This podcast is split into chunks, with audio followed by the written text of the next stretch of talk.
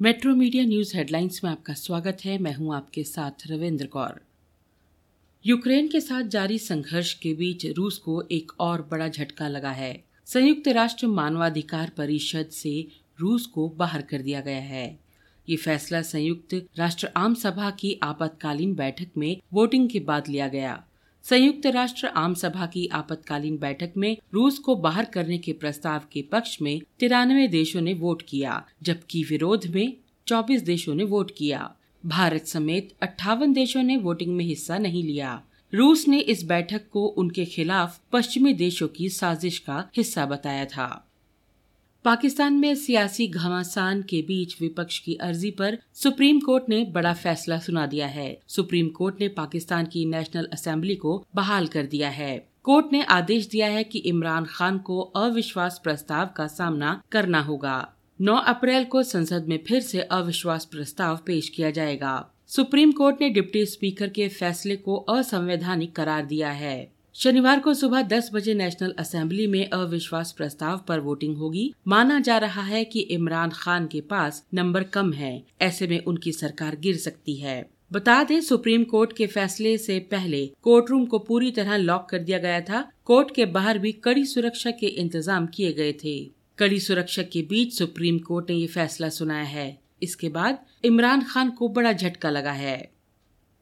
रूस यूक्रेन के बीच छिड़ी जंग को 43 दिन बीत चुके हैं। दोनों में से कोई देश झुकने के लिए तैयार नहीं है। यूक्रेन के मैरियोपोल में रूस ने खतरनाक तरीके से तबाही मचाई है। वहीं यूक्रेन के विदेश मंत्री डिमियात्रो कुलेबा ने नाटो देशों से तुरंत मदद की अपील करते हुए कहा है कि कीव को तुरंत सैन्य मदद चाहिए। इससे पहले कि बहुत देर हो जाए। यूक्रेन की सेना ने कहा है कि अपनी सेना को एकजुट करने के बाद रूस फिर से कीव पर कब्जा करने की कोशिश कर सकता है। यूक्रेन के बूचा में हुए जघन्य हमलों को लेकर भारत में रूस के दूतावास ने प्रतिक्रिया दी है। अफसोस की बात है कि मॉस्को के खिलाफ अब तक बड़े पैमाने पर खोखले आरोप लगे हैं, जबकि इस बात के सबूत हैं कि वास्तव में एक झूठा ऑपरेशन था जिसे कीव ने ही अंजाम दिया था। दो साल के अंतराल के बाद आगामी 30 जून से आरंभ होने जा रही सालाना पवित्र अमरनाथ यात्रा को लेकर प्रदेश शासन तथा श्री अमरनाथ श्राइन बोर्ड दोनों ही व्यापक तैयारियों में लगे हैं। 11 अगस्त तक तिरतालीस दिन तक चलने वाली इस बड़ी धार्मिक यात्रा के लिए स्वास्थ्य प्रमाण पत्र अनिवार्य है। दक्षिण कश्मीर के हिमालय से बाबा बर्फानी की पवित्र गुफा की यात्रा के लिए आगामी 11 अप्रैल से यात्रा पंजीकरण शुरू होने जा रहा है।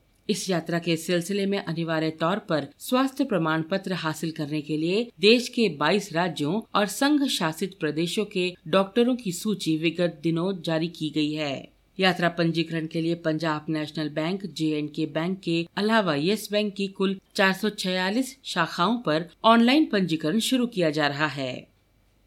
जम्मू कश्मीर के पुलवामा में गुरुवार को आतंकवादियों ने एक ड्राइवर को गोली मारकर घायल कर दिया, जो पंजाब का रहने वाला है। गैर स्थानीय ड्राइवर की पहचान पठानकोट के सोनू शर्मा के रूप में की गई है। उसे पुलवामा के यादेर गाँव में आतंकवादियों ने गोली मारकर घायल कर दिया। पाँच दिन में गैर कश्मीरी मजदूरों पर हमले की ये तीसरी घटना है, जिसमें अब तक पाँच लोग घायल हो गए हैं। सुरक्षा बलों ने पूरे इलाके को घेर कर तलाशी अभियान चलाया है ताकि आतंकवादियों का सुराग लग सके। क्लिंटन डी कॉक और कप्तान के एल राहुल की शानदार बल्लेबाजी की वजह से यहाँ D Y Patil sports academy में खेले गए आईपीएल 2022 के पंद्रहवें मुकाबले में लखनऊ सुपर जायंट्स ने दिल्ली कैपिटल्स को छह विकेट से हरा दिया। टीम की ओर से कप्तान राहुल और डी कॉक के बीच बावन गेंदों में तिहत्तर रनों की साझेदारी हुई। वहीं डीसी के गेंदबाज कुलदीप यादव ने दो विकेट झटके। मुंबई शेयर बाज़ार गुरुवार को भी गिरावट के साथ बंद हुआ। ये लगातार तीसरा दिन है जब बाज़ार लाल निशान पर बंद हुआ। बाज़ार में ये गिरावट दुनिया भर से मिले कमज़ोर संकेतों के साथ ही दिग्गज कंपनियों HDFC Limited HDFC Bank TCS और रिलायंस इंडस्ट्रीज़ के शेयरों के टूटने से आई है। गौरतलब है कि इस कारण दिन भर के कारोबार के बाद 30 शेयरों पर आधारित बी सेंसेक्स पाँच सौ पिछहत्तर दशमलव चार अंक, करीब शून्य दशमलव नौ सात फ़ीसद नीचे आकर उनसठ हज़ार चौतीस दशमलव नौ पाँच अंक पर बंद हुआ। वहीं 50 शेयरों वाला नेशनल स्टॉक एक्सचेंज का निफ्टी भी एक सौ सड़सठ दशमलव एक शून्य अंक, तकरीबन शून्य दशमलव नौ चार फ़ीसद नीचे आकर सत्रह हज़ार छह सौ उनतालीस दशमलव पाँच पाँच अंक पर बंद हुआ। दिल्ली में गुरुवार को लगातार दूसरे दिन सीएनजी महँगी हुई। सीएनजी के दाम ढाई रूपए प्रति किलोग्राम बढ़ाए गए, जिसके साथ मार्च से अब तक दाम कुल बारह रूपए पचास पैसे प्रति किलोग्राम बढ़े हैं। इंद्रप्रस्थ गैस लिमिटेड की वेबसाइट पर दी गई जानकारी के अनुसार राष्ट्रीय राजधानी क्षेत्र में सीएनजी की कीमत छियासठ रूपए इकसठ पैसे प्रति किलोग्राम से बढ़कर उनहत्तर रूपए ग्यारह पैसे प्रति किलोग्राम हो गई है। इन खबरों को विस्तार से पढ़ने के लिए आप लॉगिन कर सकते हैं www.metromedia.live.com पर। धन्यवाद।